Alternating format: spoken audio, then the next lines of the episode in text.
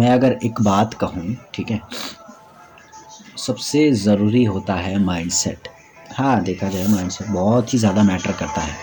अगर आपको कुछ करना है, ठीक है? कुछ उखाड़ना है और कुछ करना है तो माइंड सेट होना बहुत ही ज़्यादा ज़रूरी होता है। सच में बहुत मैटर करता है माइंड सेट अभी मैं बात करूँ, देखो, ये मैं वीडियो में बताने के लिए नहीं कर रहा, है ना, लेकिन जो रियलिटी है, अभी वीडियो रिकॉर्ड करने से जस्ट दस सेकंड पहले ही, मेरे दिमाग में ऐसा आ रहा था, यार, क्या वीडियो बनाना यार, रोज का रोज? क्या वीडियो बनाना? मतलब आपका माइंड ना आपको सिग्नल देते रहता है, देते रहता है, देते रहता है। क्योंकि मेरे माइंड को वो चीज़ अच्छी नहीं लग रही है, क्योंकि अब मैं अपना पहली बात अगर हैबिट देखूँ, ठीक है तो तकरीबन मैं वीडियो बना रहा हूँ रोज़, है ना? ठीक है। है ना? कहीं ना कहीं क्या होता है, अब दिमाग में क्या क्या चीज़ें आती हैं, मैं बताता हूँ।